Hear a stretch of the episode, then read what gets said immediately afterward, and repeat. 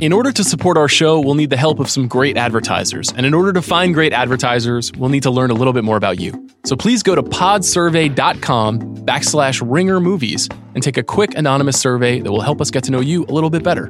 That way we can show advertisers just how great our listeners really are. Plus, once you've completed the survey, you can choose to enter for a chance to win a $100 Amazon gift card. Terms and conditions apply. Again, that's podsurvey.com slash ringer movies. R I N G E R M O V I E S. Thanks for your help.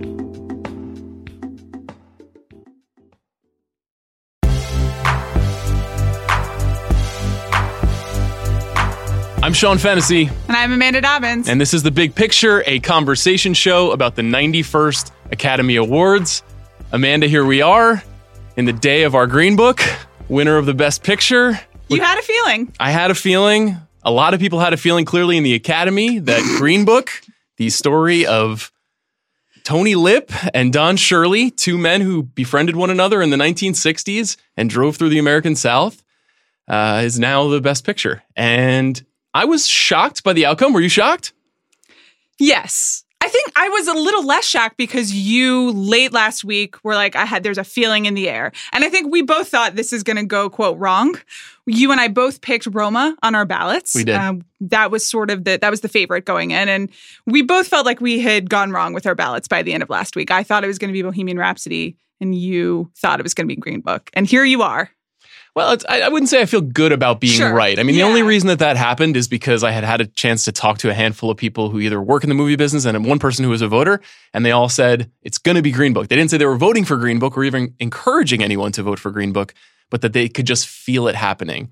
The last time you and I had a instant pod like this, it was Mhm. immediately after the Golden Globes, where Green Book won, Yeah. and maybe we should have known something when that happened. Uh, I think that there's a, so much to unpack here about what this win means. Uh, there, there, there is clearly a core theme that we're going to investigate here because this is a night in which Black Panther won three Oscars, in which Spike Lee won his first Oscar, but also Bohemian Rhapsody won four Oscars, and Green Book won three Oscars, including original screenplay and Best Picture. And I feel like we see an academy that is split in half. There is an old academy and a new academy. And all the work that's been happening over the last five years is manifesting itself in certain wins. And all the work that's been done in the previous 90 years is also manifesting. And it's, it's, an extraordinary thing to see happen in, in real time. I agree. And that has been in many ways the theme of this season has just been the tension between the old academy and old Hollywood and the new academy and the new Hollywood and the way we watch movies and the types of movies that we watch and take seriously. And, you know, Netflix had a candidate up for best picture tonight and it didn't win. It didn't. And I think there was a lot of resistance throughout the year to or throughout the season to this idea of Netflix winning an Oscar. And there were a lot of people who were against that and didn't want to see that happen for a lot of different reasons, possibly including their own business interests, but whatever. You know, it's it's an industry. And then there were a lot of people who I think aligned themselves with Green Book because of the conversation around Green Book. There were a lot of people who were pretty vocal about the fact that they didn't appreciate people complaining or asking questions about the way that Green Book was written or told or the uh, concerns of Don Shirley's family. They didn't like being told what to do. They were they are people who are successful in Hollywood and they decided that they can do what they want. And I think that that's another theme that has kind of been through this season of how dare you guys talk to us? How dare you question our power? We have been successful in Hollywood for a long time and we're going to vote accordingly. They voted how they felt, I suppose. It was interesting the way that the movie was positioned throughout the night Yeah. because early in the night, we saw consecutive Black Panther wins in the best costume category and in the best production design category. Two African American win- women winning. It was the first time even one had won in more than 35 years in a non acting category. And then it, slowly but surely, I felt like the show was going very smoothly. The no host thing seemed to be not much of an issue. We'll talk a little bit more about Mhm. that later in the show.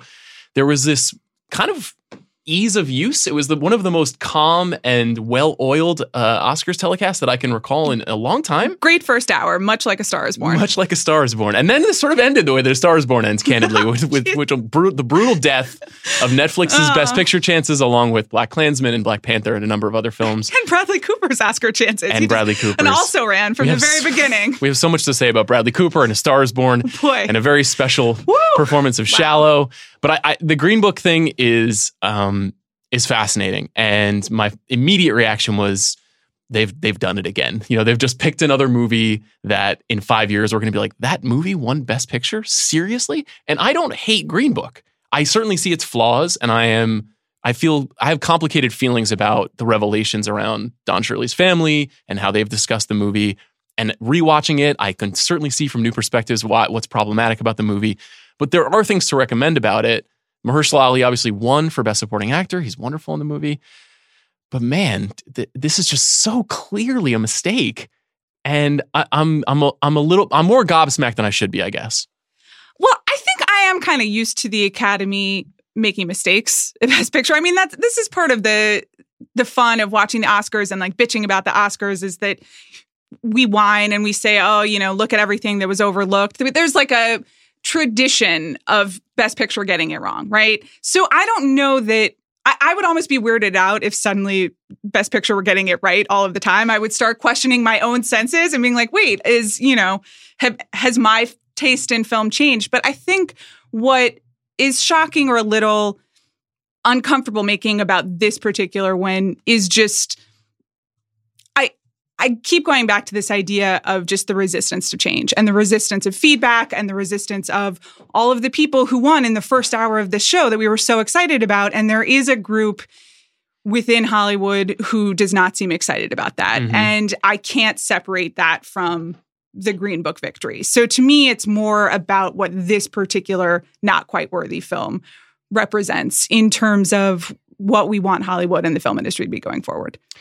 So I'm going to share with you uh, a comparison that someone made recently that is the most obvious and unfortunate comparison, but then in a lot of ways, I mean, people feel like is. this reflects the white lash of the Donald Trump election. Yeah. And I, I think that, that that's maybe probably putting too fine a point on it, but there is definitely this feeling that there are a lot of older voters um, who like this movie, and not just white voters. I mean, John Lewis presented this film uh, uh during the ceremony, and you know, it, it's really complicated. It's really complicated to know. I mean, we're 30 years exactly since Driving Miss Daisy won, and that the conversation around this sort of thing was roiling back then. Mm-hmm. And it's it's it's fitting that Spike Lee won tonight, and but did not win Best Director and did not win Best Picture for BlacKkKlansman.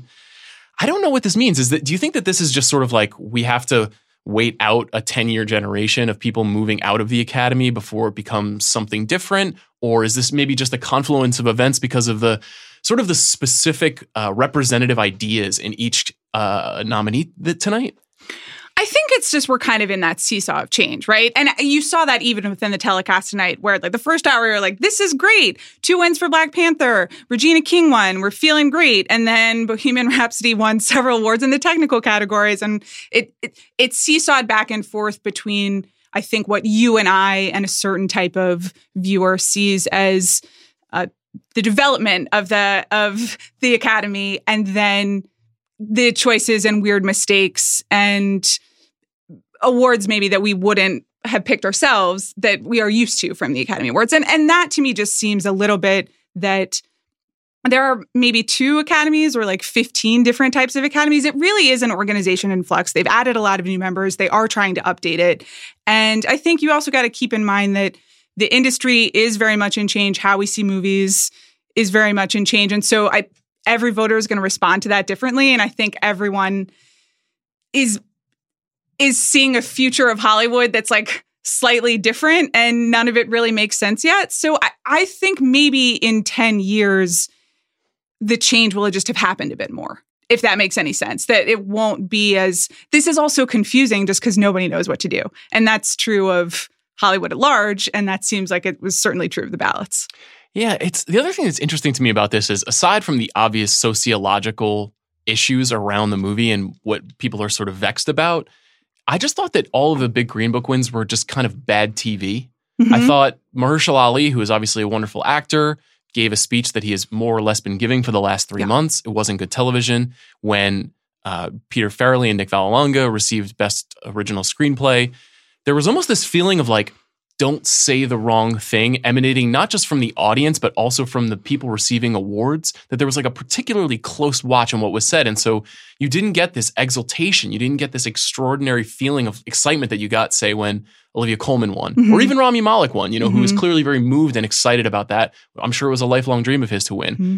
you know, because of what Nick Vallelonga went through with tweets that were exposed and all of the revelations about the writing of this screenplay, you, I could almost feel a tenseness in Mhm. him not to say anything other than like, I just want everybody to love each other. Mhm. And that was kind of blank. And then, you know, the a secret of the Oscars is that the best picture acceptance speech is often pretty bad Yes, because it's the often given by producers. producers. And this year was no exception. And there have just been a lot of mediocre Peter Farrelly acceptance Yeah, I was going to say, you know who didn't seem tense? Peter Farrelly. You know who seemed right at home? Who just walked right on stage and was like, give me the Oscar? Peter Farrelly. he seemed at home. He, I, I wouldn't say he was very interesting though. No. And that's bad for the show. You know, I mean, the show was relatively crisp by its standards. I think it was probably no more than three hours and 20 minutes. Um, people probably stuck around for this more Mhm. than likely. It got in under three and a half hours, Yeah. and this is what they were rewarded with. And, you know, I, I guess that's fine if you're a fan of Green Book. Um, and it's okay if even if you're not a fan of Green Book, but a show that was sort of just generally lacking pizzazz, ending on such a down note, it's such a sort of like a scratching your chin emoji. Mhm. Ultimately, like that was the feeling I had at the end of the show. you and Julia Roberts, who s- ended the broadcast being like, well, apparently that's the end. she looked great and also very on point. It she was- should have hosted. Yeah, Well, no, no one should have hosted. We'll Okay, talk about okay, that. okay, that's fair, That that's was fair. fine. Uh, but she was great. And the I think that we should go back and examine her reading the words Green Book because I think it was a real I don't want to be the person saying this kind of moment. I don't know. She had that that thousand watt smile. Sure, but you know, her smile has many tones. That's- and I know that tone. that tone was like, why is it me? That's true. That's true. Uh, did you notice that they didn't thank Don Shirley Yeah, in their final acceptance speech? Yeah. That was unfortunate. Yeah. Perhaps representative, perhaps metaphorical Mm, for this entire venture. yeah. Um, you know, I thought even before this award, we were going to talk about the idea of the two academies just because of the other wins that happened. The, the Green Book original screenplay probably should have been more of a sign to us that this is where we were going. Oftentimes, the Best Picture winner picks Mhm. up a screenplay win. For whatever reason, it just wasn't dawning on me. I kept thinking about Bohemian Rhapsody because you kind of talked me into it over Yeah, the last no, couple of days. Uh, we never quite got there, which I was relieved about. Let's go all the way to the front of the show, though. Mhm. I felt like um, the Queen performance that opened the show was neither the old Academy nor the new Academy. It was it was just sort of like a a concert you'd see at Jones Beach, like with your mom. Like it was just not that was not the Oscars, and it wasn't bad. It was just sort of confusing. I have made my feelings known on song performances during the Oscars, and we will revisit it because, you know, I have some scores to settle. I didn't care for it. There was like a huge amount of Queen, both in the show and in the commercials, and which just seemed to me everyone was latching on to the only movie that made any money, except for Black Panther, which made more money, but, you know, that's fine. That's It- true. but I, I it was in the commercials. It was everywhere. People just kind of wanted to be a part of the Bohemian Rhapsody experience. There were just as many superfluous cutaways to Brian May in this show as Yes. there were in Bohemian Rhapsody. All of the times you kept seeing Brian May in the frame, you're like, why am I looking at Brian May instead of Freddie Mercury? Uh, yeah, I. What did you think generally about Bohemian Rhapsody sort of overwhelming certain aspects of the telecast? you know, it just seemed to me like a ratings, ratings. We need people to want to watch the show. We Yeah. need people to care. And obviously, that is a movie that, putting its quality aside, which I, I think we can now for the most part, Mhm. thankfully, like we can don't have to talk about Bohemian Rhapsody as some great piece of cinema anymore. No. Small Did we ever do that? Well, you and I didn't, Okay. but I think many people wanted to. But it is a movie that a lot of people enjoyed. It, it Yeah. certainly made a lot of money, and you got to get viewers somehow. So I think it's okay for flawed movies to be nominated for awards. It, that's going to happen forever. Uh, I think I would have felt a lot differently if it went, went like 0 for 7 or whatever, however many Oscars it was Mhm. nominated for. And then we just said, oh, that was like kind of a curio. It did win Best, Best Actor, which is, of course, one of the signature awards. And we're going to remember that forever, sort of, as one of these like, how did this happen? The one it reminded me of, and this may be a little bit uncharitable towards uh, Rami Malek, but I thought a bit of Adrien Brody winning for The Pianist mm, which was also made by a controversial controversial filmmaker with a sordid Yeah. past. And it's a movie that I wouldn't say was beloved, but there was a sort of a strong feeling within the Academy for. And Adrien Brody hasn't really done anything as notable since. And I, I worry almost for that curse for Rami Malek because I'm a fan of Rami Malek's. But in, even in this movie, many people pointed out on Twitter tonight that the clip they used to, to, to show us was him lip syncing. yes. Remember when I was like, he didn't sing, he shouldn't win an Oscar for five months, and Unbelievable. you mocked me. Well, It's fine. You know, I have heard, and it's this is impossible to verify, but they, they the the makers of the film have said that they synced Okay. his vocals right. with Freddie's vocals in various They stages. They can also sync my vocals with it and, you know, would I- sound the same. I don't think we want that. Okay, you don't know. You haven't heard me sing. Um, Do you want to do a little Queen? No, I don't. What would be your. Queen of song of choice right now? You're my best friend, maybe. no. um, I think this vote that was for Freddie Mercury. They just Yeah. people really, really liked listening to Queen songs Mm-hmm. loud, and he was obviously the most electric part of that movie. So I, I don't think I think that we will not be proud of it in five years, but also you know whatever. How do you think Ethan Hawke spent his Sunday night? That's a great question.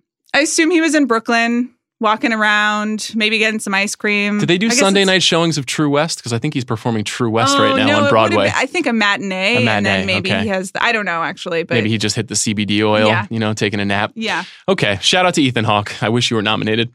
Uh, it's probably time to talk about Olivia Colman.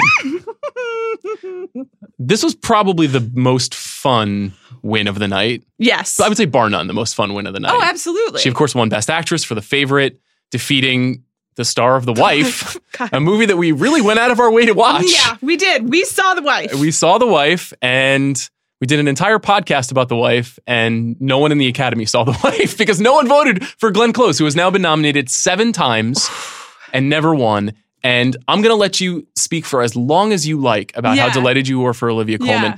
I would just like to say, we made such fun of the wife for months and months, and I, it was no disrespect to Glenn Close, but I feel very bad So for Glenn I. Close. Please put it on the record. I felt terrible. And part of this being a, like an exciting moment in the telecast was it was the only real total shocker. It was. Like that no one saw this coming at all. And I think we gasped and were silent. And then you kind of got carried away on the tide of Olivia Colman's speech, which we'll talk more about. But man, I do feel bad for Glenn Close. Here's the thing when you're nominated for an Oscar, you have to do so much work that you don't get paid And for. she You just go to every party, you kiss every baby, you go to every award show. And she won most of those award shows. Not everyone, but most of them. And to come up with nothing and to be like 65 years old and clearly one of the greatest actresses of your generation and a, a completely laureled screen actress, and then just have to like go home with your Independent Spirit Award, that sucks. that sucks. So they showed the reactions of the nominees on the telecast as the name was announced, and they don't always do that. But the screenshots of the best actress reactions are going around on Twitter, and I really recommend Oh, seeking no. that out. It's, I mean, Glenn, I thought Glenn Close handled it like really graciously and well throughout the entire As night. always, she's the wife. right. She's also a trained performer and is, you know, used to being in public and keeping it together. But there's, it's just, she's kind of doing that, like the emoji of the diagonal face, just like, mm. and like, and that's like the exact moment. And it's just, and everyone else, Melissa McCarthy looks totally stunned. Mm. Olivia Colman obviously looks stunned. I think Lady Gaga is even like, oh, like, like, like Lady Gaga is not That's her resting face, in well, fairness. no, but it's not like I am emotional or whatever. She just looked like a normal surprised human. hmm Um, so it was really, really, it was great TV and also extremely surprising. So you and I were watching the show together, and when Olivia Colman started striding to the stage, you began to levitate like Ethan Hawke in First Reformed. Um, you want to recount your emotions? Mm-hmm. I was, I found it really moving. Actually, I did tear up because I think, I mean, she was obviously emotional and moved by it, and she's very funny. But she was also she was doing comedy and also just really em- em- emitting love in a way that I found very charming. I, I used to work as a cleaner and I loved that job. I did spend quite a lot of my time imagining this. Oh, please wrap up. Right, okay.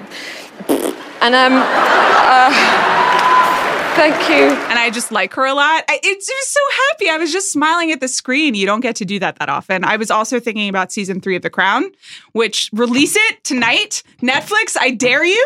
Come on, make good. You can turn this night around. Netflix, put The Crown season three out right now. I feel like there's uh, more hell to pay than there is programming to launch tonight at Netflix, unfortunately.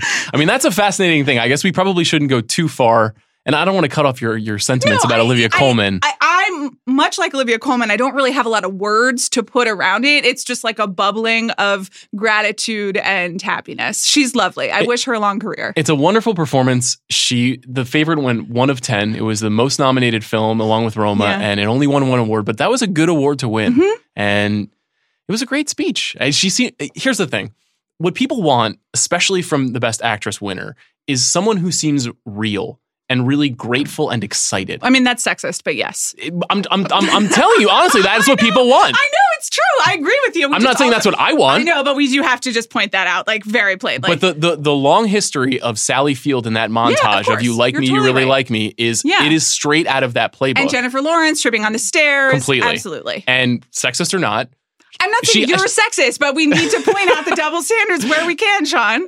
It, it is a double standard, but it it sort of delivered the one moment I think in the show where there was I- maybe the, maybe the only other moment was Spike Lee. Yes. And before we talk about Roma and Netflix, let's talk about Spike a Yeah. little bit. Um, I don't know what Spike said for the first minute or so of his acceptance speech because it was bleeped out, which is perfectly Oscars. You know, Yeah. the idea of censoring Spike Lee is right on the surface there. They, I did read on Twitter that one of the things he said was "Don't turn the motherfucking clock on." Dope. So Love it. yes, Uh, you know, Spike is obviously overdue.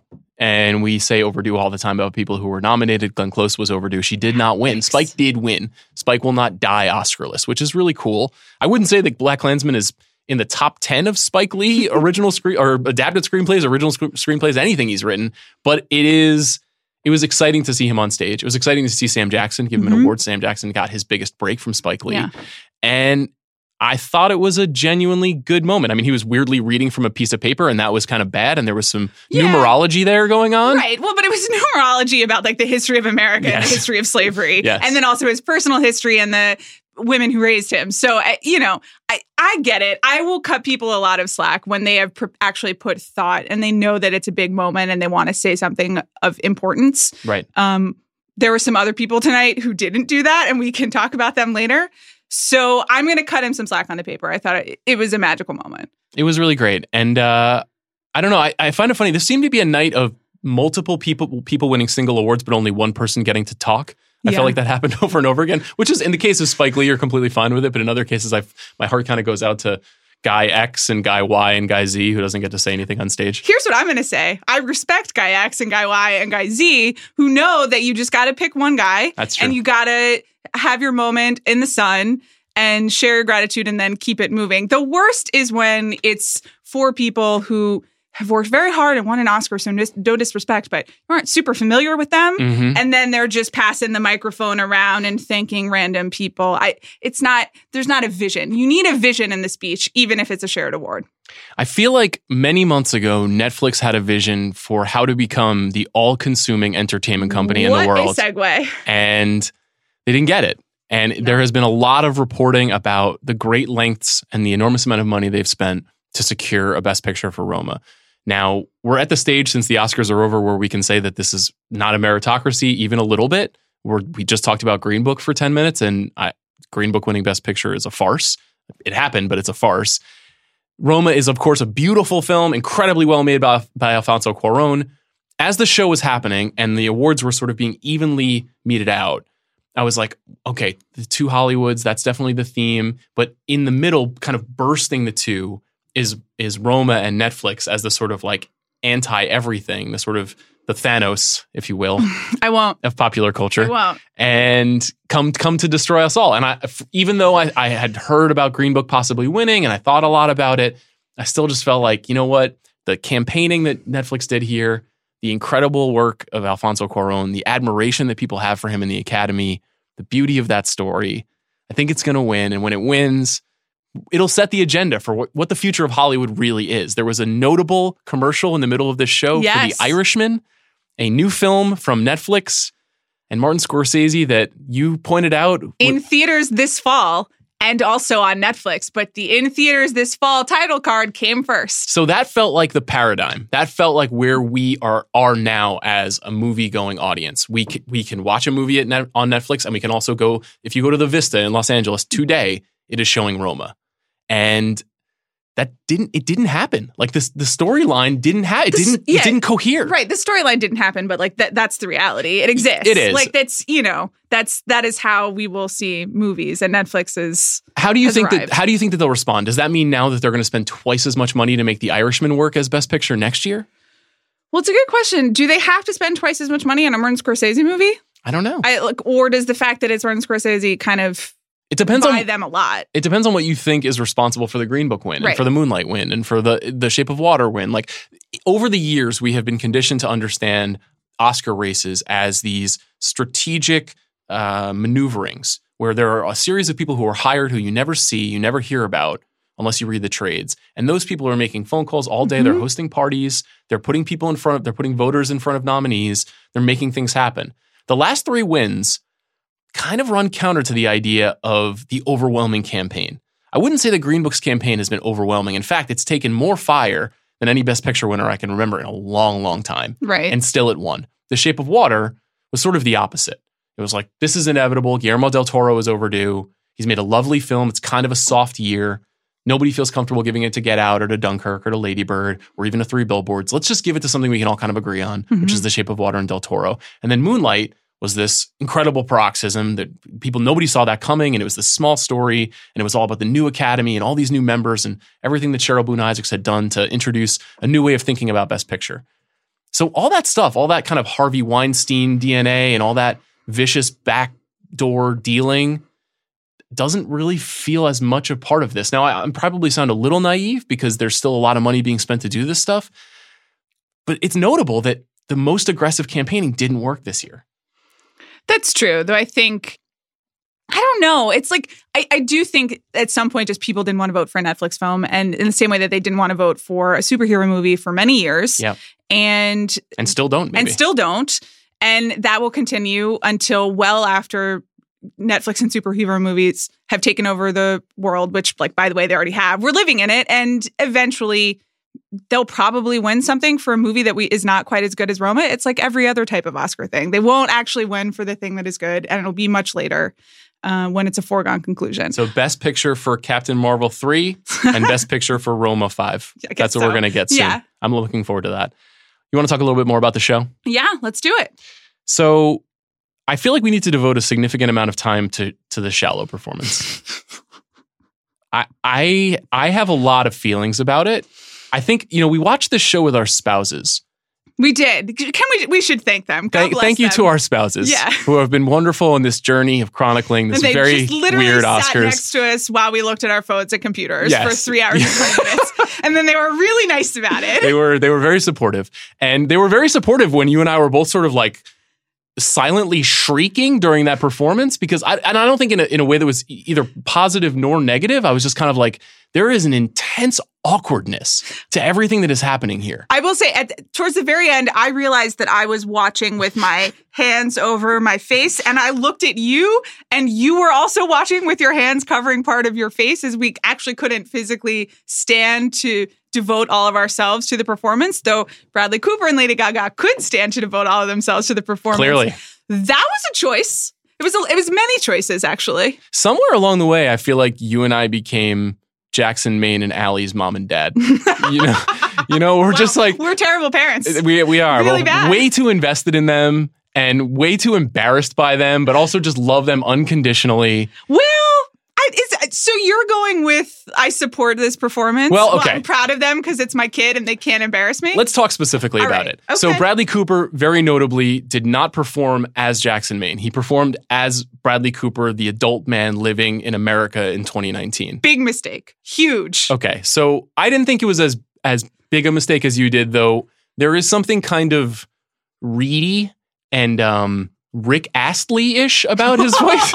Um, Even I wasn't going to say that. well, it's just not it's just there's some Live singing's hard for it- as as literally every single singer tonight showed us. it's no disrespect to the actual performance. I thought they did okay. I thought I thought Lady okay. Gaga missed some notes and then she crushed some other notes. You know, Yeah. she's been she's been at this a long time.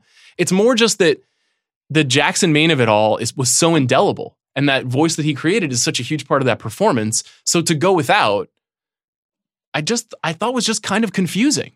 I think it's a total mistake, and it was part of my issue with the Vegas performance.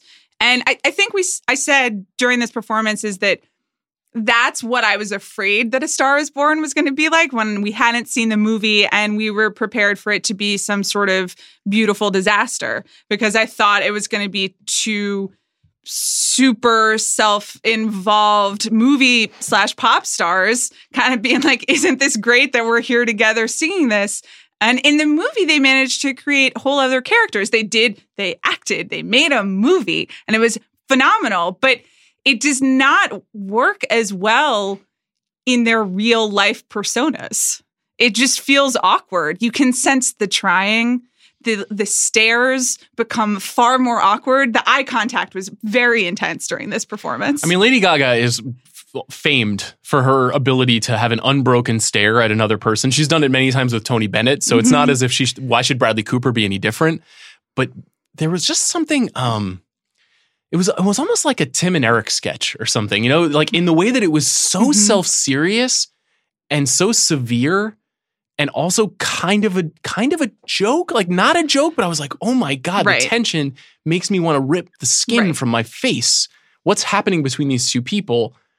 And also the camera angles, a choice. they made a real choice. Uh, the camera was quite close on both of their faces. By the end, especially when they sat down on the bench together. yeah. What did you think about the decision to peer that closely? I was horrified um, in the moment. That was Great. I, I was so uncomfortable. And and that was, I think, when I was covering my eyes and you were also covering your eyes. And I, I found it extremely awkward and over the top, and it took away from the performance itself. And then something very funny happened, which is a, a friend of ours, Gilbert Cruz, just posted a GIF of the final moment after they're singing and they look at each other and smile, but in the very close camera angle. And when it's not live and when there's not the weird sound, it just looks like a still from a movie. It instantly becomes like magical movie. Just Mm. go watch the GIF and you're like, wow, they recreated Star is Born. But it, it, there was something about the energy. If you if you took an open mason jar Yeah. and you just swung it between their faces during that moment and you closed the jar immediately, inside that jar is the cure to cold fusion. That's how we solve our energy crisis in this country. And it, it was it was really it was strange. It was it wasn't bad. I didn't think it was bad. I thought that Jennifer Hudson was not great. No, I thought that Bette Midler was okay. I liked her dress. I, and she sang well. I don't. I don't care for the song, and none of those performances should have been at the Oscars. And we all know my feelings on this. It's not a show about pop stars singing. What about uh, Kendrick Lamar's decision to not appear? Well, I it seems like the right decision. It did now. seem like the Would right he want to be in that group of people with those weird performances? And I, you know, a lot of people thought that was a referendum on just the mess that was the telecast and the producers not knowing what they're doing. And we should talk more about the Yes. producers in a moment. But to me, that was a referendum on like the Oscars aren't a big enough deal for Kendrick Lamar to make time to show up. He treated it like the Grammys, and that's funny because you know for years the Oscars were not the Grammys. The Oscars were way more important. The Mhm. Grammys were a joke relative to the Oscars, and I wonder if that's indicative of something generationally also that is sort of like. Eh, you didn't really acknowledge Black Panther in the way that you should have at this Right. award show. You're not really acknowledging the movies that you should. You gave Best Picture to Green Book. Why would I show up to your award show? You guys are still recognizing movies like that. Right. And also just the performances that you are putting on the telecast are inert and embarrassing for the most part. Not embarrassing, but they're just uncomfortable I want to to say, a to a person. as a father of Allie and Jackson, Yeah. I'm proud of them. Okay. I'm proud of everything they've done. well, so uh, no, I'm proud of Allie and Jackson. You know, and I wish that Allie and Jackson Okay. had shown up tonight. Okay. And I will say that that was an ex- as a person who loves celebrity and movie stars and is just fascinated with how public images and, and myths are made. That was a fascinating three minutes on television. I mean, what a document that we all have and can study for the rest of our lives. And I'm sure we will. I mean, the memes were just Running hot. yeah, Running also hot was the telecast, as you said, for the first hour of this show. And then something went off the rails. So let's talk just specifically about how this show went. Mhm. There was no host. hmm There was an opening number by Queen and Adam Lambert. And then there was a sort of bit, there was sort of a post meta bit by Tina Fey, Amy Poehler, and Maya Rudolph, in which they identified the jokes that they would essentially be not telling since they were not the hosts. Again, we are not your hosts this year, but if we had hosted, it probably would have gone like this. I'm Freddie Mercury. Well, I'm the wife, Buster Scruggs. I hardly know her. Hey, Chad. That's a good one. Hey, Chadwick Boseman. What kind of plans you got later? These Spanx are so tight, they've entered my Spider Verse. I'm Sam Elliott for Sam Elliott Mustache Wax. I thought that was pretty funny. It was great. We were chuckling. We were chuckling. Yeah. Uh, The part when Maya Rudolph did the shallow, ah,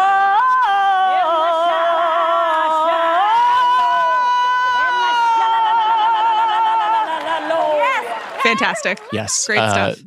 Many people know, of course, Maya Rudolph is Minnie Riperton's daughter. Yes. She can sing her ass off. Ma- Imagine a star is born with Maya Rudolph. How would that play?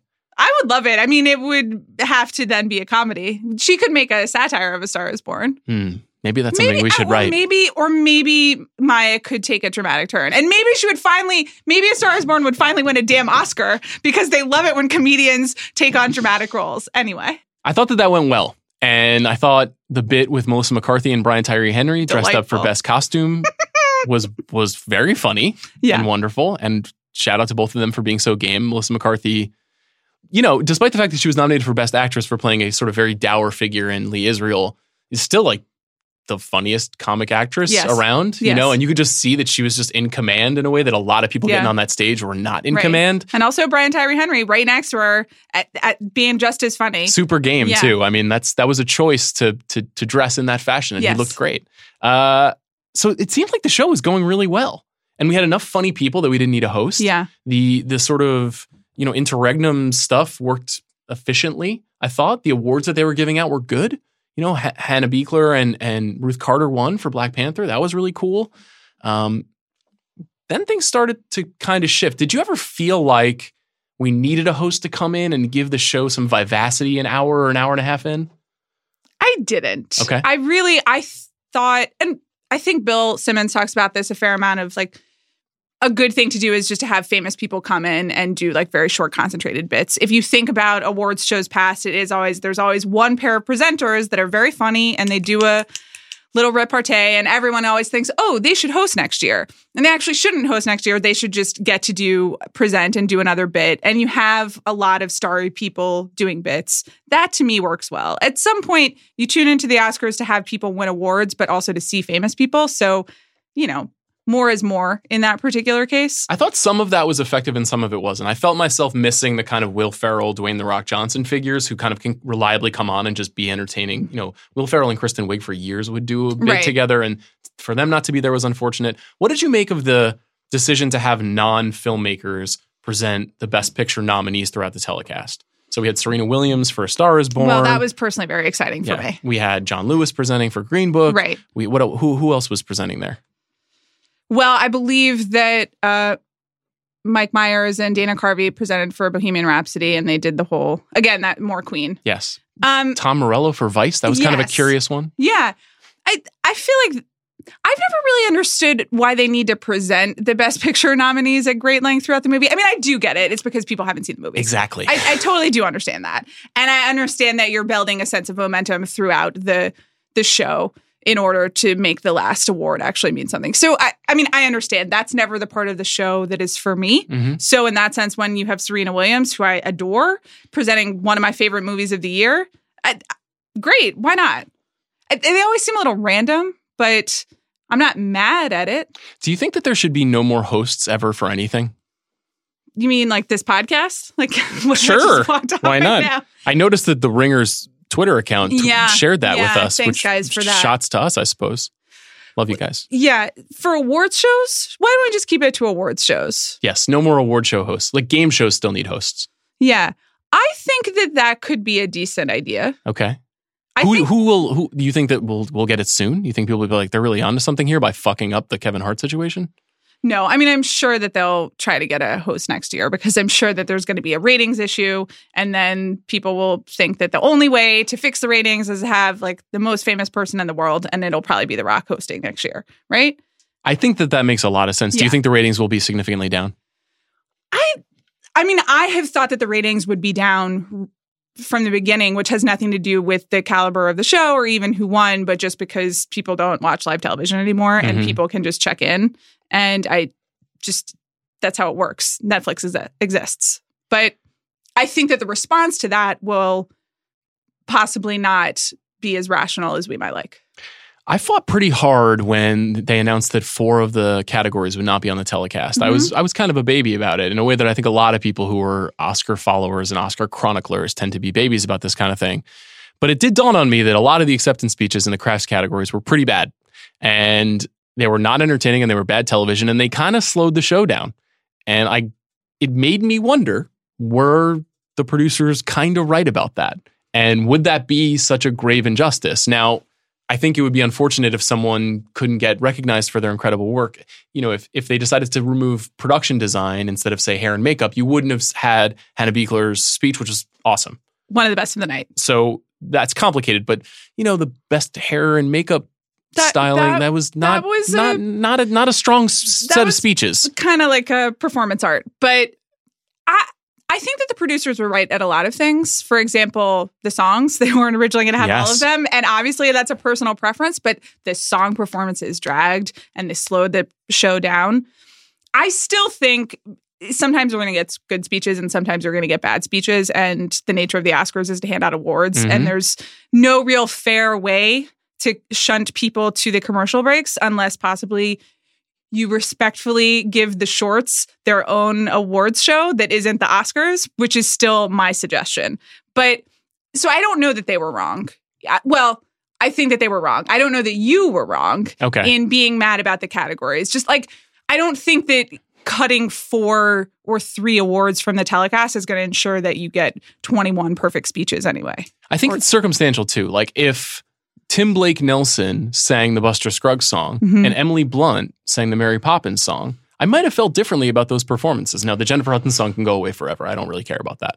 But to have famous actors performing songs that they sang live, now I understand why they maybe feel a little tense about doing that in front of all of those people and 30 million people on television, a la Bradley Cooper and Lady Gaga having some awkwardness on Yeah. stage. It's understandable, but I do think it would have given it a little bit of immediacy, mm-hmm. dynamism. It would have been more interesting than to just see, you know, David Rawlings, who's a wonderful musician and songwriter, singing a a, a, a country tune wearing a spangled cowboy suit. It was just kind of like, what? What is this for? And the, the comments that the producers had in the Times a couple of weeks ago about the idea of just going, you know, presenter award, presenter award, and that being the show being boring. That's not boring. That's actually that actually was those were the best parts of the show. Yeah, it moved pretty well. And as long as you have a recognizable person introducing the next category and you let them do 30 seconds, you know, I thought that went really well. The low points were when they tried to produce it out. See the clip that was played of the new Academy Museum being built that is not completed. And so it was just a construction time lapse. Yeah, I mean, I understand why the Academy wants to tout that. It's probably the single biggest new venture they've had in over 20 years. It's a huge endeavor. They're spending a lot of money on it. But Jim and, and, and Jane America, like, just don't care about that. They don't care about the Academy's museum. That was, and also to use Laura Dern in that way, who's like a great actress, and then to just be a stooge for the Academy Museum is like right in the middle of the telecast. That was really dull. And also, even if the point is to get regular people in America to to teach them about it and be like, this, you can come visit this. I mean, wait till it's finished. It's not done. Okay. I'm in done. fairness to the Academy, otherwise there were only two montages. there was one at the very That's beginning, which I thought was quite a curious compendium of 2018 movies uh, that included like all sorts of non-Academy relevant movies like Right. Tag, Right. and then there was one at the end which was in memoriam, Mhm. and the in memoriam was fine. They forgot a couple of people as they always do, but they didn't do that thing where they were like. Here are a hundred historical movies about bank robberies. Right. The Academy loves to rob banks. Right. And they didn't do the thing where a bunch of people who were nominated just talk about, you know, what they saw on a screen when they were a child. Yes, and that's then, right. Like, which, you know, sometimes I like those. But when Errol Morris does those, I like them. But when some guy who works for the Academy does them, it's not as good. Right. So I thought that the show was relatively seamless, though I will say by the time we got to hour three, I turned to my wife and I was like, Can you remind me what we liked about this? and she said, I feel like you liked something, Yeah, but couldn't think of what it was. that's true. And I worry that that's essentially the, the legacy of this show is that it was like, this was fine. And we just spent all these goddamn months doing this podcast and it was fine. Well, it's it was fine. It's better than it was a disaster. That's true. And I think I will also say after Eileen was like, "Hey, I think you liked something." Maybe there was the Olivia Colman speech, which was a real moment. Good point. And then Green Book one, which was a real different type of moment. It was. It was. if I may. It was a moment. So these things always lag in a little bit, a little. I, I don't think I think it went pretty well. I think also the expectations were just so low that it really did clear the bar. It just kind of worked. It was a show. And I think the takeaways will be more about the awards and how we feel about the actual winners than whether or not there were enough montages. It's interesting. I think seen from one angle, you can say, wow, Mahershala Ali, Regina King, Yeah. Olivia Colman, Black Panther, First Man got a win. There were a lot of things that happened that I think film lovers or people who are interested in a kind of progression inside of the academy can point to and say, that was really great. And then you have this kind of like just a shit sandwich with Green Book. Yeah. Where it's like there's very few people publicly are going to be like, hell yeah, Green Book won. Like, it, show me that person. Uh, and it'll probably be the first time You I meet them. You won't see that person because they are just like in a big office somewhere in Hollywood and they're very successful and they're defending their success and their version of the industry. Which I, I agree. I agree with you. There are a lot of individual things that happen tonight that are very exciting. And then a lot of things that feel familiar or old fashioned or kind of a bummer. And maybe not even kind of, just like a plain bummer. And it's that has certainly been the story of this award season and of Hollywood in general of things are changing and not as fast as we would like. And some people are very mad about that. And it's you know kind of true of the world at large. And i i don't know. I mean it it is. It's the final award was a bummer but there were some good things. There were some good things. We're going to be talking a lot more in the future on this show about what's happening in Hollywood and why things are changing and whether Netflix is going to have to buck up and try to get a 2020 award. But for now, this concludes the live version of our conversation. Amanda, thank you very much. sean thank you Let's take a quick break to hear a word from our sponsor. Did you know not all alcohol products are required to list their ingredients? That was news to me. Bud Light is changing the game. They believe that we deserve to know our beer's ingredients, so they put an ingredients label right on their packaging. Bud Light, brewed with hops, barley, water, and rice. No corn syrup, no preservatives, and no artificial flavors. Find out what ingredients are in your beer. Bud Light, enjoy responsibly. AB Bud Light Beer, St. Louis, Missouri.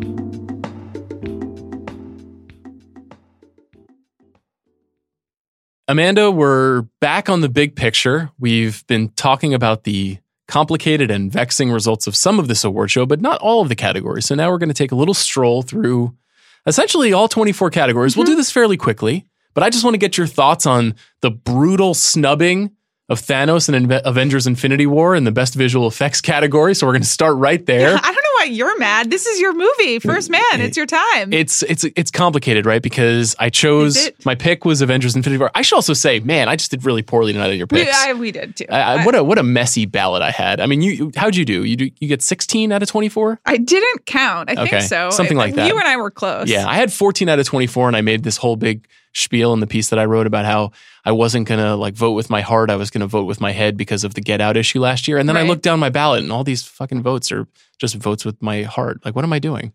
I don't know. It's good that it means something to you. You know, I wish it meant. I wish that everyone took it this seriously. So Yeah. that's good. Well, I take Avengers Infinity War seriously, but apparently the visual effects branch does not. And they awarded First Man, which of course has wonderful visual effects. Historically, in this category, basically the most high toned action movie that is also nominated for Best Picture tends to win. None of these movies fit the bill there, but First Man is the closest.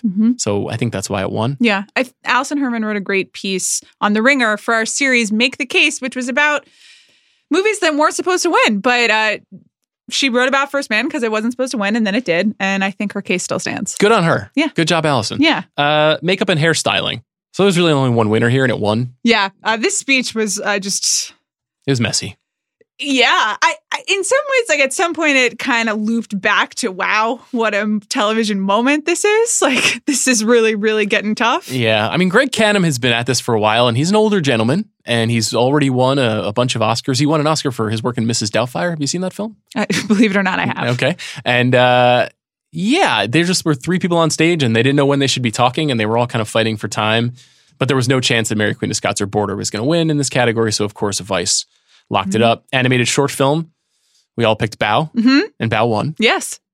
I thought Domee Shi's acceptance speech was nice. Yeah, it was nice. Uh, there's not really a whole lot to say about these these sh- shorts categories. I, I got two of them wrong.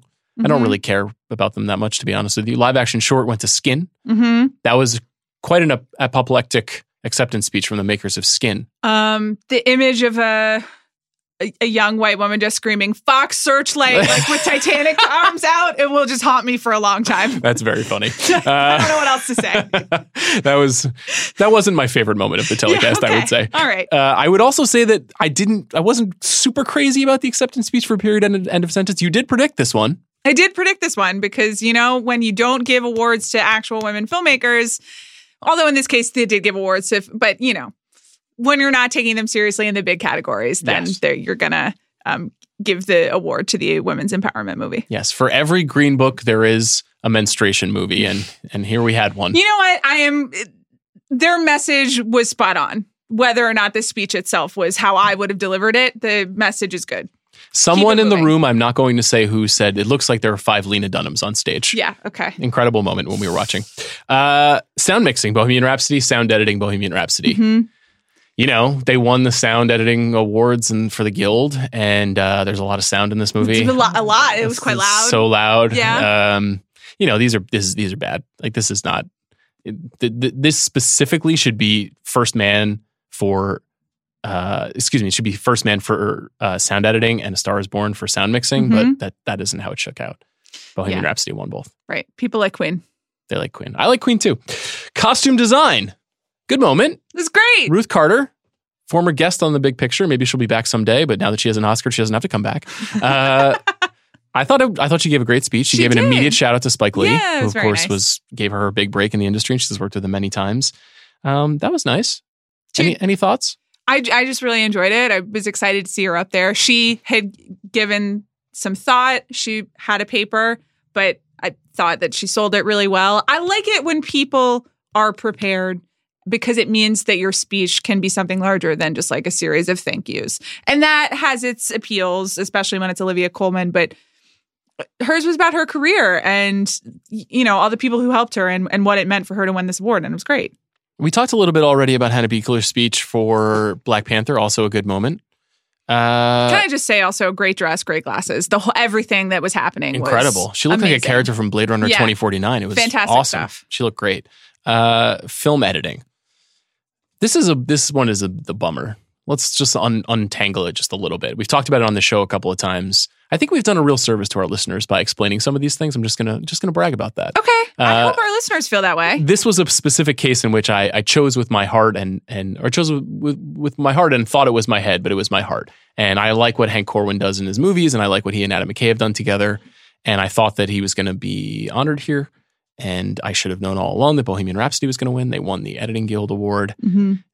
It's, they, there certainly is a lot of editing in Bohemian Rhapsody. I can only imagine imagine the carnage on the floor in the editing room there. Right, and that's the general understanding, right? Is that within the editing community, this was for man. It was a really tough job that you had, and you guys made a movie, and it went on the screens and everything, which was only because of the editing, because you guys saved it. So, you know, I, I whatever. If I- it's if I- we're giving awards for effort instead of final result, then sure. I But, think you honestly, know. the, editing in Green Book is better than the editing in Bohemian Rhapsody. I we're not in kindergarten, so I don't think that you should be giving out trophies just for trying hard. But here we are. That's a good point. We're not in kindergarten. Um, cinematography. This, of course, went to Roma, Alfonso Cuarón. Uh, I think Alfonso Cuarón shouldn't win any more Oscars. Now, that's not a judgment against him. I just think that I have Cuarón fatigue. Mhm. Okay, your your wife said something very funny. I believe during his third speech, where she was like, "It's just like Russian doll." he keeps showing back up here and giving a slightly different speech. And I will say again, Yes. to preparation, to his credit, he had clearly thought a little bit about what each specific award meant, and he kind of had a quote or a, something prepared. But Um, he opened every speech by thanking Marina de Tavira and Yalitza Aparicio. And so every time it happened, it was that sort Yeah. of the alarm Right. clock going off in Groundhog Day. And I thought we were going to get it a fourth time, and we didn't. Yeah, So, you know, this is fine. I, I really think it's weird how little conversation there was for Matthew Libatique for A Star is Born. And I, Completely I'm, agree. I'm sure the Hive will be like, you guys in A Star is Born, shut the hell up. But Matthew Libatique is one of the best living cinematographers. He is Darren Aronofsky's cinematographer. Darren Aronofsky, regardless of what you think of his movies, is one of the most fascinating, progressive filmmakers in the world, in part because he and Matty Libatique make movies together and they don't look like anything else. There's always like something new in the movie. And I felt that way about A Star is Born. I completely agree with all of this. And can I just say that now that we're kind of we're deep into this Oscars territory, all the people who are like you guys and your stars born, whatever, y'all happy now? Green Book won. you feeling good? How you feeling? Let me know. Don't actually. I don't want to hear about it. Don't let us know. I, we're we're good. We're all set. Um, man, Green Book, Jesus. Original score. This was a surprise to me, Mm-hmm. honestly. Uh, Ludwig Göransson won for uh, Black Panther, and he gave a good speech. Yes. Um, and gave he did a good speech- job. He gave a great speech at the Grammys He- as he did. a couple weeks ago. He did. He's halfway to EGOT, Yeah. which is nice for him. Um, this is a good score. It's actually quite a complicated piece of music, given the way that he is integrating kind of the Marvelness of it all with the classic African sounds that he's trying to integrate into the story, plus that sort of like sweeping Alan Silvestri, Hans Zimmer kind of propulsive feeling that you need in an action movie. Mhm. And I don't know, he did it. He did a he did a great job. It's I- not, yeah, that- we're not mad. We both. So I want to talk about this one because we Yeah. both picked Nicholas Britell. yes, once again, I voted with my heart. Right. But, and we very much voted with our hearts. And I was even like, this is like the one good thing that happens. That was my reasoning. But I, I will say that I also checked the betting odds and it was um, for Nicholas Britell for Beale Street Could Talk.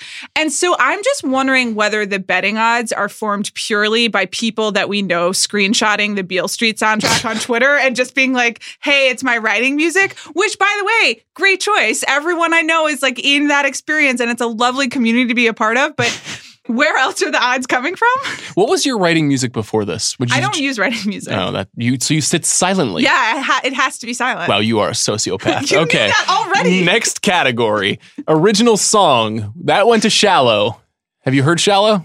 Can I just say, God, it was a real tense moment when Lady Gaga insisted that our man Mark Ronson speak. Oh, he did a right good after, job. and he did a great job. He did exactly the right thing, which was just to be like, you know, we just need to thank Lady Gaga. Genuflecting at her altar. Perfectly handled.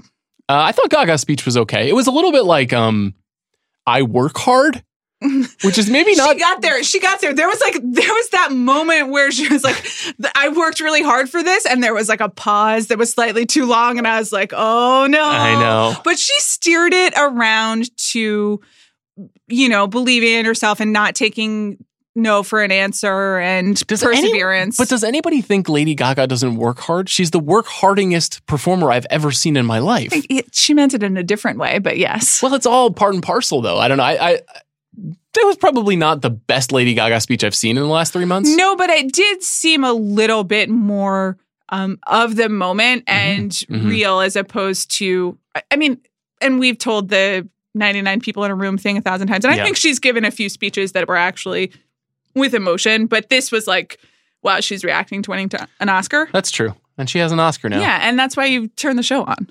It's incredible to me that Bradley Cooper took on like nine or 10 different jobs in this movie. and the one award that this movie won, he was not allowed to get on stage. Like five people were on stage and there was no Bradley Cooper. It's astonishing. This is, it's going to age so poorly. Best documentary feature, it went to Free Solo, which I think is what we both picked. Yes. And, uh, I, you know, I thought Chai Vasarhelyi and Jimmy Chin seemed a little like unprepared. Yeah. But but It wasn't a bad speech. No, I think that they were prepared. I think that that maybe their their day job isn't like getting in front of millions of people No, to it's climbing it. mountains. Right, exactly. But so I, you know, I think there are people who are not as versed in just the performance aspect of an accepting award, which is fine because it's not their job to be performers. You'd think they wouldn't be nervous though, standing in front of Bradley Cooper's mom. You know, I I don't know. Okay. I will Uh, say also the number of people who texted me about Sanni from Free Solo being up on stage, and I'm I'm Team Sanni. I'm glad that they have found a way to make a relationship that works. Sure. Good. I mean, good for Alex and Sanni. I have nothing bad to say about Yeah. either one of them. I Yeah. am incredibly impressed by his feats and her Right. willingness to sit in a van. Right. Um, foreign language film went to Roma. We've already discussed the multiple iterative acceptance speeches of Mhm. Alfonso Cuarón. Did you think that there was any chance that we would have like a weird Cold War moment? I didn't think there was, yeah, I thought there was maybe like a 10% chance, not enough to pick it on the ballots. But I thought in part just because the Oscars are nutty. And so you could see them giving best foreign film to Cold War and best picture to Roma. I- neither happened. I know. I, I th- there was a part of me that that wanted to pick that, and Yeah. I guess it's good that I didn't because my Yeah. ballot is already kind of a nightmare. Yeah. But see Cold War, see Shoplifters, both great. Can't say I would recommend the others quite as much. Roma is, of course, very important. right. see Burning. See Burning, yes, Which was not definitely nominated. Not nominated. Um, Anim- oh, this is exciting. You want to talk about it? All right. Next one animated feature. Sean, what won the Oscar for animated feature this year? Vault me into the motherfucking Spider Verse because that's where I live now. That's where all of the put all the Oscars in the Spider Verse. So here's what I'd like to say is that when we don't make that face at me, this is going to be fine. Okay. Um, when we announced that we're figuring out what to do with this show after the Oscars, I more than one person asked whether it would just be me finally watching Spider Verse and then talking about it. And I have made my conditions known to Sean, but I will now make them known to the rest of you, which is there are many films that are special to me that Sean has never seen. That's Sean's true. seen basically like every film on earth except the 10 films that I love the most in the world. It's fine. It's a normal friendship. What do you think that says? Yeah. Well, uh, do you do you want me to really answer that Well, question? we can unpack it on future Yeah. pods. Um, so I will watch Spider Verse if Sean will watch a film of my choosing. you have to choose right now. Okay, Sense and Sensibility. Okay, Sense and, I've not seen Sense and Sensibility. Yes, it's a- nominated for an Oscar. Oscar in nominated. Yes. It's freaking incredible. Okay, I will watch Sense and Sensibility. Okay, and then we can talk soon. about the experience. Yes. Okay, I am putting my money down right now that says Spider Verse better than Sense and Sensibility. Right. Just putting that in the universe right now. I don't know that the goal of this needs to be for Oh. us to have a death match to figure out which of these movies is better. It's about cultural exchange. Tonight was a night of competition. All right. And Well, Green Book how showed us bare knuckled competition is all that matters All in this world. I was very happy for Spider Man Into the Spider Verse, which I really has come to be one of my favorite movies. And the more that I saw a lot of these other movies go through the meat grinder of award season, and the more I got to think about what they're really about and why they're meaningful to me, I have found myself clinging more closely to the stuff that really resonated the first time. First Reformed, Into the Spider Verse, and Green Book. Just kidding. Um, adapted screenplay. We talked a lot about Spike. Poor Charlie Wachtel, David Rabinowitz, and Kevin Willmott, who will never be seen speaking on television again and didn't get a chance to speak here. Uh, this wasn't surprising. No, but It was good. it was pleasing. yeah, it was uh, well put. It was pleasing. Yeah. You know, uh, Nicole Holofcener gave a, a nice speech at the Indie Spirit Awards on Saturday, and I thought for a minute there that she was going to sneak in there after winning that and the WGAs, but not not to be the case. Yeah. It's too bad. Um, original screenplay. This was a, like this was maybe the lowest moment of the night for me because this was when I knew that things were really going badly. Yes, the the, the scales had tipped. Yeah. officially. And I mean, it's notable that the show went Green Book original screenplay, followed shortly thereafter by Spike, and adapted. It, show, it did show really that dichotomy we were talking about earlier in the show. I just can't get over the muted. I wouldn't say that the reception was muted to the win, but I would say that the speeches were very muted. Mhm. Um, and there was something lightly rehearsed. I wonder if they had a clear sense that they were going to win this one. I, I, I really thought that the favorite was going to win. As did I. Um, alas. In general, I until Olivia Colman won, we were pretty surprised by the total shutout of the favorite, considering it was tied with Roma for the most nominations. Yes, I think it was 0 for 8 at that point, maybe. Um, actress in a supporting role. As usual, this was basically the first award given out. I believe it was the first award given out. Regina King. Great speech. She looked great. Very deserving. She deserved it. yeah. Fairly uncomplicated. Um, there's a there's a kind of a subtext going on here, which is that Amy Adams is entering the Glenn Close zone. Yeah. I believe Amy Adams has five nominations and no wins. That sounds right. And she's also definitely one of the most recognizable and successful actresses, both from a sort of award standpoint, but also just she's in a lot of popular movies. I don't really know anybody that doesn't like her. I like Amy Adams. Yeah. I wouldn't say she's like my passion project, but I No. like her a lot. Um, nor mine. Right. My only passion project is Spider Verse. Okay. Uh, Uh, can we just say just the cutaways to Amy Adams, who was just really lounging in Mhm. her seat in a very relaxed, not too invested in this sort of way that I really respected. she knew she had no shot and yeah, was and she comfortable was with just it. like whatever. uh, actor in a supporting role. I gave my rant about this last week. I, I think it's cool that Mahershala Ali won, and it, you know it's too bad for Sam Elliott and Richard E. Grant in particular, who I think are older and won't have as many great roles as the ones that they had in Can You Ever Forgive Me and A Star Is Born, respectively. And maybe they lost their final chance to win an award, and Mahershala just won one two years ago. Here's my only new insight on this. This morning, I was um, asking my husband, who watched this whole award show with us, what he was most excited about. You know, I was like, "What? What are you actually excited about at the Oscars?" And he was like, "I honestly can't even remember the first thing he said." And then he's like, "Mahershala winning," which is just because people like Mahershala, and Yeah. I'm just like, the idea of seeing Mahershala on stage most people would say yes. Yes, I would like to see that. I, Mhm. that's something that I would look forward to. And it kind of just seems no more complicated than that. A lot of people were like, oh, I would like to see Mahershala. And I identify with that, even though I agree with you that it's probably not the best second Oscar for him. Mm-hmm. You said very soon after his win that he'll probably win. He'll probably have a lot more great performances that will go unrewarded because he's already used up. Yeah, they're going to be like, "You did it." I mean, I can't. I can't think of. There are only a handful of occasions in which people have won consecutively, or sec- a two out of every three years, and inevitably, what happens after that is, even if they're nominated in the future, they never win again. Yeah. Um, with the exception of like Katherine Hepburn. You know, there's only a handful of people who've won more than two anyway. But yeah, I don't know. It's weird. It's like Mahershala Ali's got better work in front of him than Green Book. He's he's legit one of the best actors around and is a star now. So it's just I just thought it was strange. Um, actor in a leading role. Yeah. Okay. You know, I, uh, it's it's not going to age well. No, It's not going to age well. I don't really think it's aging that well right now. I, you know, it was so fascinating to watch so many people respond to the lip syncing clip, just being like, "I, he's not even acting." I'm like, no one realized that five months ago. Literally, all he does in that clip is just like his eyes get really, really wide. That's it. I don't know. It's, I, it's done. What can, what can we do? You know who else is in the Glenn Close zone? Willem Dafoe. Yeah. The- Though, I mean, The close zone is that's the new ongoing bit here. Just so you know, we're Okay. gonna we're gonna start to talk about that going Great. forward. And uh, Willem, you know who's close to the close zone? who's that? Bradley Cooper. He is. Wow, he is. Yeah. He's had five as well. yeah. Once you get five and you get no love, you're in the close zone. And uh, I'm, I feel bad for these guys. You know, Christian Bale, he's good. He's all set. Bradley, he'll be back. Viggo, he's also approaching the close zone. I think he's got three.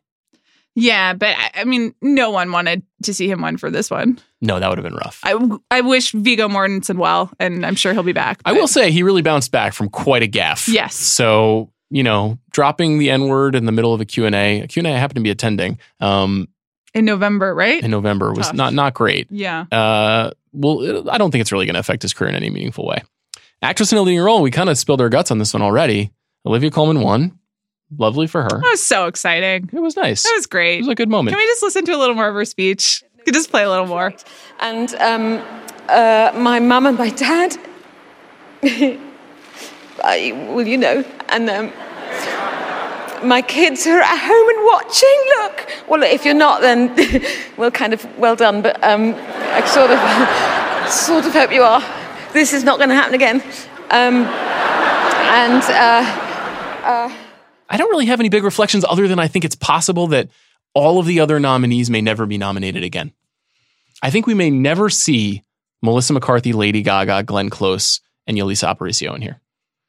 I think they have to give Glenn Close a makeup award. This was the makeup award. yeah, but they screwed it up so much. This is the kind of bullshit that they do. I really, like, I really, honestly, It's the In in, the- it's the inverted Sally Field. They don't like her. They really don't like they her. do in five years. I like. Let's.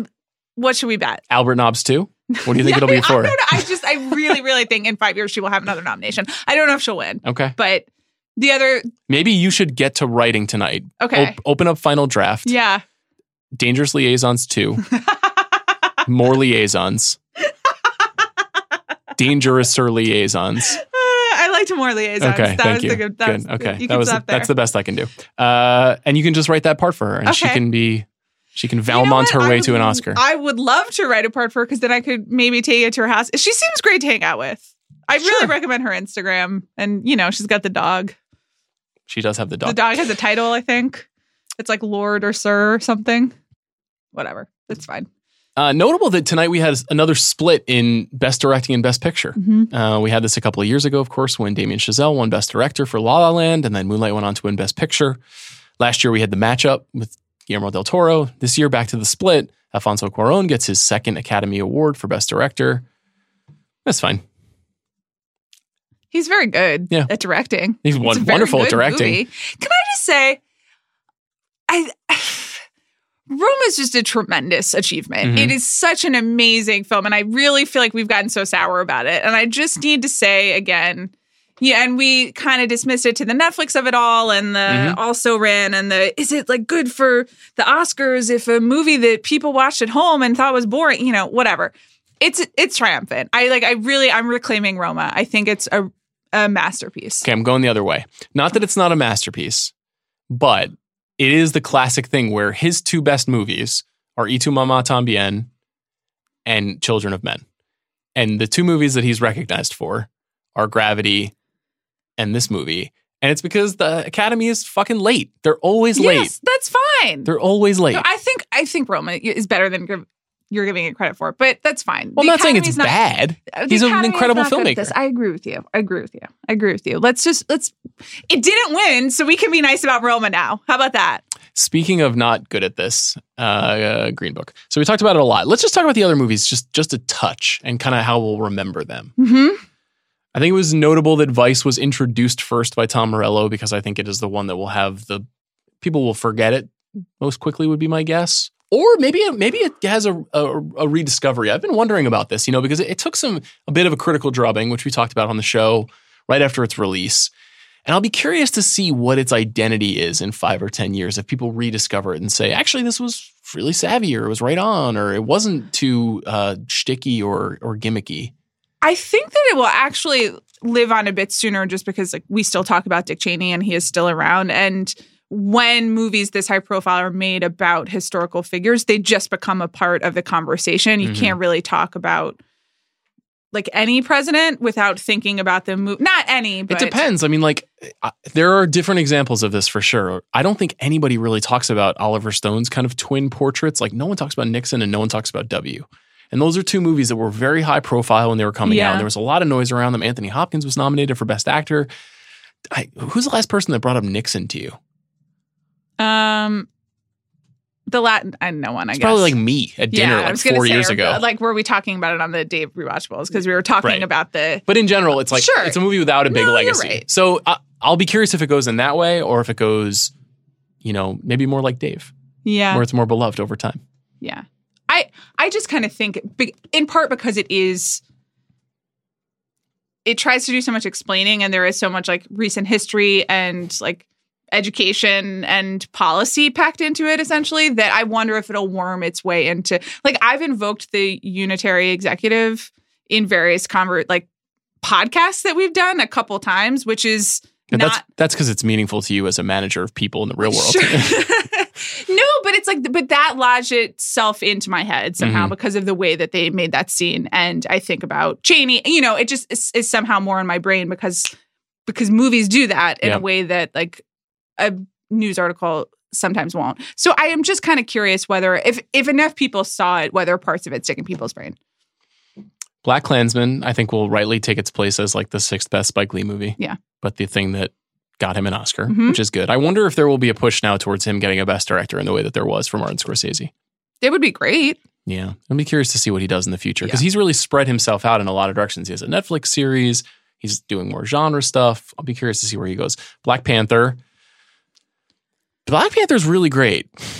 There was like five minutes tonight where I thought maybe Me too. maybe Black Panther could happen. When Ruth Carter and Hannah Beachler won in succession, I was like, "Oh wow, they're Yeah. going. They're, it's that that thing is happening where it's going to win like seven awards, and you didn't realize it was going to happen, and Right. all of a sudden you realize that that SAG award was actually more meaningful for best Right. ensemble than we realized. But, we'd forgotten that it got no acting nominations and Coogler wasn't nominated. Tough so beat. yeah. tough beat, and we were wrong about that. The favorite. Um, so Yorgos Lanthimos' next project is an adaptation of a Jim Thompson novel called Population 1280. It's pretty, pretty, pretty gritty, tough stuff from the guy who uh, wrote The Killer Inside Me. I'm not, I'm not sure how to feel about that. I suspect it will be very different from the favorite. Yes.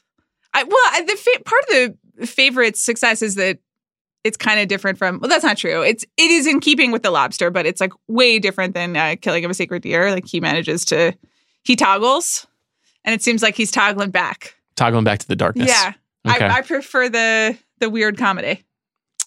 I might too. I might too. And it's notable that The Lobster and Dogtooth and this movie, The Favorite, are sort of his most beloved movies. Mhm. Those are the movies with a little bit more of a cockeyed sense of humor about the world. We'll see what happens. Stars Born, I what, do what can you say? Bradley's coming back as Leonard Bernstein. Show me the way. I this is just a real shame. That's it, it was a shame. Gutted. Gutted on screen. Bohemian Rhapsody, not good. No, there won't be a sequel, mercifully, unless maybe Right. the Adam Lambert story. I was just like, That's are in play. you sure? Yeah, I- Are you sure? good point. There's so much Queen tonight.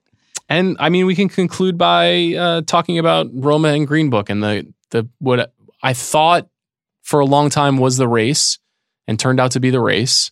And I'm disappointed with the outcome, but I also think it was an interesting choice by Hollywood to say like, not yet. Like you're not Netflix can't have it yet. It just kind of seems like a little bit of denial and a little bit of they can't stave off everything, but you can stave off this. You know, I've been thinking a lot about the Kevin Hart interview on Ellen, which I thought was such a weird choice by everyone involved. But my reading of it was Ellen wanted to talk about it with Kevin Hart because she felt that what Kevin Hart had gone through was wrong. And they spent a lot of time talking about just how he was being held accountable for old tweets. But really, they spend most of the time talking about all these people who were saying mean things to him and how unreasonable that was. And it's not fair. And you can't be held accountable. You know, you can't let all these randos get you down. And it just really felt like two people from a position of power trying to hold on to their power and trying to, like, how dare anyone speak to us or how dare anyone challenge this power base that we have built for ourselves. And that just is kind of the theme of the whole Oscar season for me. You can read me writing about that very thing on the ringer.com tomorrow morning, more than likely.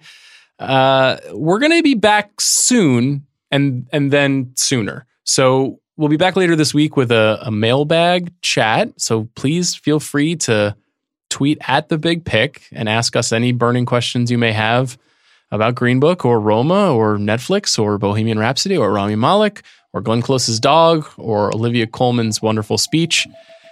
And after that, we're going to come back and we're going to keep doing this show. It's not going to be quite an Oscars show. I would say that stardom is the is a is a core theme of what we're going to be talking about. Yes, And I hope you'll stick with us. This has been very fun to do this with you, Amanda. likewise. Okay, see you soon. Thanks, everyone.